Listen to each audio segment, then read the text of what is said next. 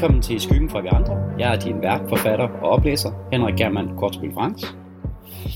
Der er gået på uger siden sidst, og det skyldes primært, at jeg har haft travlt med øh, redigeringsprocessen. Jeg har indleveret mit øh, manuskript på min øh, kommende bog, og øhm, vi er simpelthen i gang med at få den helt, helt skarp, til, til, så den kan sendes i trykken her til december.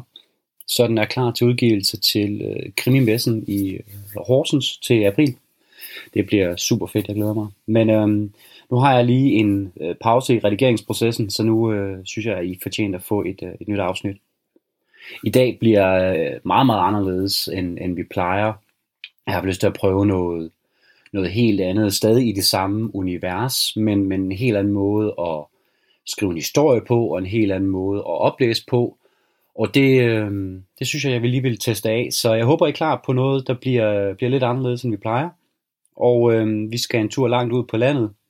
Og som navnet nok øh, på, på episoden nok indikerer, så bliver det, øh, bliver lidt spøjst. Men øh, jeg håber, I vil lytte med. God fornøjelse.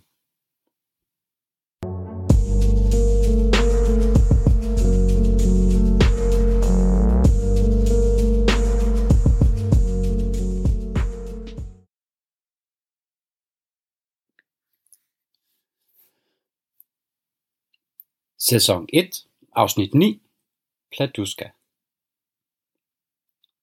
I en lille landsby, gemt af vejen fra verden, et sted i Jylland, hvor alt som regel er som det plejer, og det er jo godt nok. Men denne aften er alt ikke som det plejer i et af husene, på den vej, der udgør en hovedgade, og derfor aldrig er blevet kaldt andet. Som et dovent pendul svinger nøgen pære frem og tilbage, og kaster et koldt blåt lys, der ikke er noget i de støde kroge af rummet. En lys af den slags, som kun de helt billige elpærer kan lave. Det lys, som piger ikke kunne udstå, som hun sagde fik stuen til at ligne en grisestal, når man så det ude fra gaden.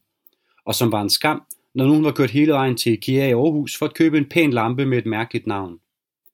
Og alligevel valgte Anders altid at købe de billige pærer hos købmanden. Men nu er Pia flyttet sammen med sin pæne IKEA-lampe, og Anders er død.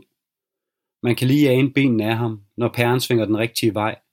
Men snart vil den stoppe, og så vil han være gemt i mørket, ikke længere synlig fra gaden, hvor et par nysgerrige naboer ivrigt diskuterer, om de skal gå indenfor, eller bare vente på ambulancen.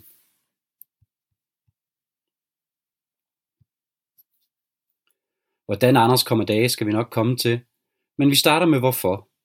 Det er jo det både fuldstændig ligegyldige og eviggyldige spørgsmål her i livet. Et spørgsmål, der kan besvares på mange måder, uden at det bliver mindre rigtigt eller forkert, selvom svaret ikke er det samme. For eksempel kan svaret på, hvorfor at Anders døde, lyde således. Anders døde, fordi han ikke satte en kaffekop i opvaskemaskinen.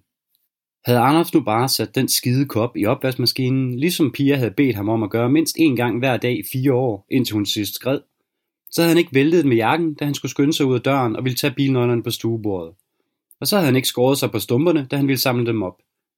Han ville heller ikke være kommet alt for sent ud af døren og tænkt, at han burde tage genvejen for at nå ud på byggepladsen. Genvejen er faktisk navnet på vejen, og det er til den dag i dag stadig omdiskuteret, om den rent faktisk er hurtigere end den nye landevej. Men havde Anders ikke taget genvejen, ville turen ikke have taget ham forbi Thomas' lille landejendom, hvor han så Pias bil holde i gårdspladsen. Den lille lyserøde, grimme Kia var ikke til at tage fejl af, som den holdte der midt mellem Thomas pickup og en Europal med SF-sten. Hvad fanden i helvede var nu det for noget bøvl? Hvordan kunne Thomas tro, at det var i orden at se Pia, var han måske ikke Anders ven gennem 25 år? En mand kan finde sig i mange ting, men det her var ikke en af dem, og Anders besluttede, at han blev nødt til at slå Thomas ihjel. Så ville Pia også endelig forstå, at Anders var en handlingens mand. Planen var lige så enkel som Anders selv. Samme aften ville han invitere Thomas på en kop kaffe og skyde ham der midt i stuen. Det var de finere detaljer, der skulle være styr på, som voldte Anders besvær og optog det meste af hans opmærksomhed den arbejdsdag. Serverer man for eksempel kage, inden man skyder nogen i bæret, og i så fald, hvilken slags? Alt andet ville vel være uhøfligt, uanset om vedkommende, der skal skydes, boller ens kone eller ej. Inviterer man på kaffe, så må der være kage. I det mindste en citronmåne og måske en par kaverkiks. Så Anders måtte en tur forbi købmanden efter arbejde. Han havde alligevel heller ikke mere kaffe. Det sidste han havde haft var lige nu ved at lave en grim plet på gulvtæppet under kakkelbordet. Og det er hos købmanden, der i øvrigt hedder Brian, og som har solgt citronmåner, billige hjælpærer og jagtvåben til de lokale næsten en menneskealder, at Anders møder Jens, eller rettere, Jens møder Anders. Han ser, hvordan Anders køber citronmåne, BKI kaffe og havrekiks som et andet ødeland, og det gør Jens rigtig vred. For Anders skylder ham 500 kroner for en øjepal med SF Sten, som han endda har hørt, at Anders har givet til Thomas for en ramøl. Og derfor er det jo Jens, der står her og ikke engang har råd til sin daglige ramøl. Og var Anders måske ikke venner med Jens før Thomas? Jens beslutter sig for, at han hellere må komme forbi samme aften og tage et par gevaldige borgerlige ord med Anders.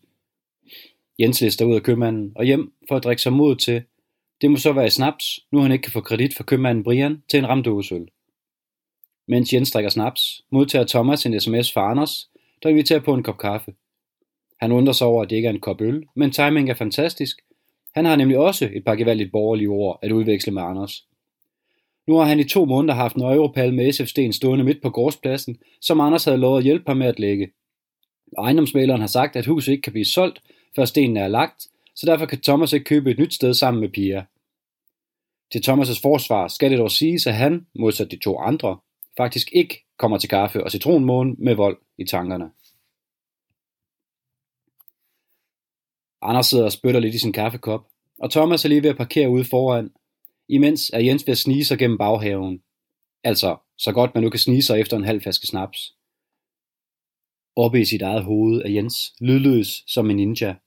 I virkeligheden vælter han to havestol, jogger en gammel hundelort, falder over en penneklipper og slår tågen på en grim statue af en nisse, som Anders har købt på en tur til Hartsen. At Anders, modsat de fleste både naboer og genboer, ikke hører Jens buller gennem baghaven, skyldes, at han har sat høj musik på for at komme i den rette, slå din bedste ven i stemning. Hvorfor han så synes, at Candice coveret af Living Next Door to Alice passer til det formål, finder vi aldrig ud af. Mens Jens afslutter sin ninja-tur gennem baghaven og vælter ind ad bagdøren, staver ind i stuen og peger geværet på Anders. Anders får så noget af et pjosk og reagerer med at hive sit eget gevær frem, der lå klar under kakkelbordet. Udenfor stiger Thomas vantro ind i den grimt oplyste stue. Han griber sit eget jagtgevær, der har lagt i pick siden en jagttur ved påske, og løber derind.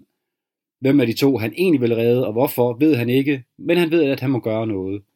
Pia har jo valgt ham over Anders, fordi han er en af dem, som handler. Det reelle hvorfor er nu ligegyldigt for vores hovedpersoner. For her står de tre mænd så, med hver deres latte jagtgevær og hver deres eget hvorfor. I en grim, oplyst, halvtom stue med en nogenlunde frisk kaffepet på gulvtæppet under kakkelbordet og en helt udspist citronmåne ovenpå det. Med skulende blikke, oppustede brystkasser og fremskudte kæber. De råber i munden på hinanden, sætter ord på den retfærdige harme, der har drevet dem hertil, men ingen af dem kan høre noget som helst over stævanlægget, hvor playlisten er gået videre til Lonnie fra Berlin. Thomas peger sit jagtgevær på Jens, og Anders peger sit på Thomas, som han synes er den store skurk her. Jens holder geværet på Anders, selvom han egentlig mest er vred på Thomas, men han er ganske enkelt for fuld til at gøre andet nu. Og der, samtidig med at Johnny Hansen for sidste gang i sangen sammenligner sin udkårne med farven på fransk vin, trykker de alle tre af. Ingen i den lille by, inklusiv Pia, finder nogensinde ud af, hvad fanden der egentlig er foregået hvorfor de tre barndomsvenner dræbte hinanden.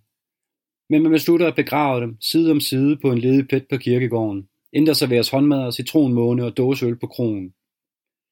Da ingen af de tre afdøde har nogen familie, ender man i byen med at fordele de fleste goderne i fordragelighed, uden indblanding fra advokater, skat og andet bøvl.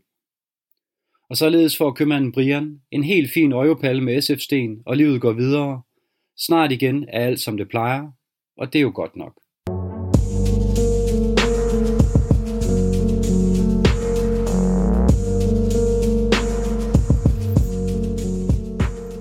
Jeg håber, du nød det her afsnit, som var noget anderledes, men forhåbentlig gerne skulle give et øh, lille smil på læben. Det her afsnit er meget inspireret af, og derfor også ment som en hyldest til en øh, kendt dansk instruktør og manuskriptforfatter. Hvis du vil øh, vide, hvem det er, så er der øh, nogle hints gemt i øh, navnene på vores tre hovedpersoner. Det her, den meste af historien er faktisk skrevet meget ubevidst sådan i et flow, og jeg har næsten ikke redigeret af det, fordi det gerne skulle blive oplevet på, på, på den måde. Og øh, nu undrer du dig helt sikkert også over titlen. Nu tænker, hvad pokker betyder det?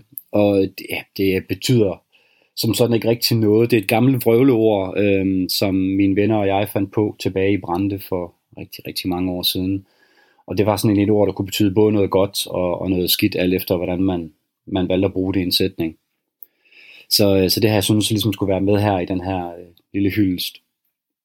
Og, og også sådan på, for at illustrere, hvad er det for en, en, en virkelig skæv, absurd, sort humor, jeg prøver at, øh, at tage ind i det her, og som, som vi havde dengang, og som jeg har prøvet at, at, at tage med i dag. Men øh, jeg håber, du nød det, og øh, næste gang, så bliver det rigtig spændende. Det kan jeg godt love jer for. Vi tales ved. Hej hej.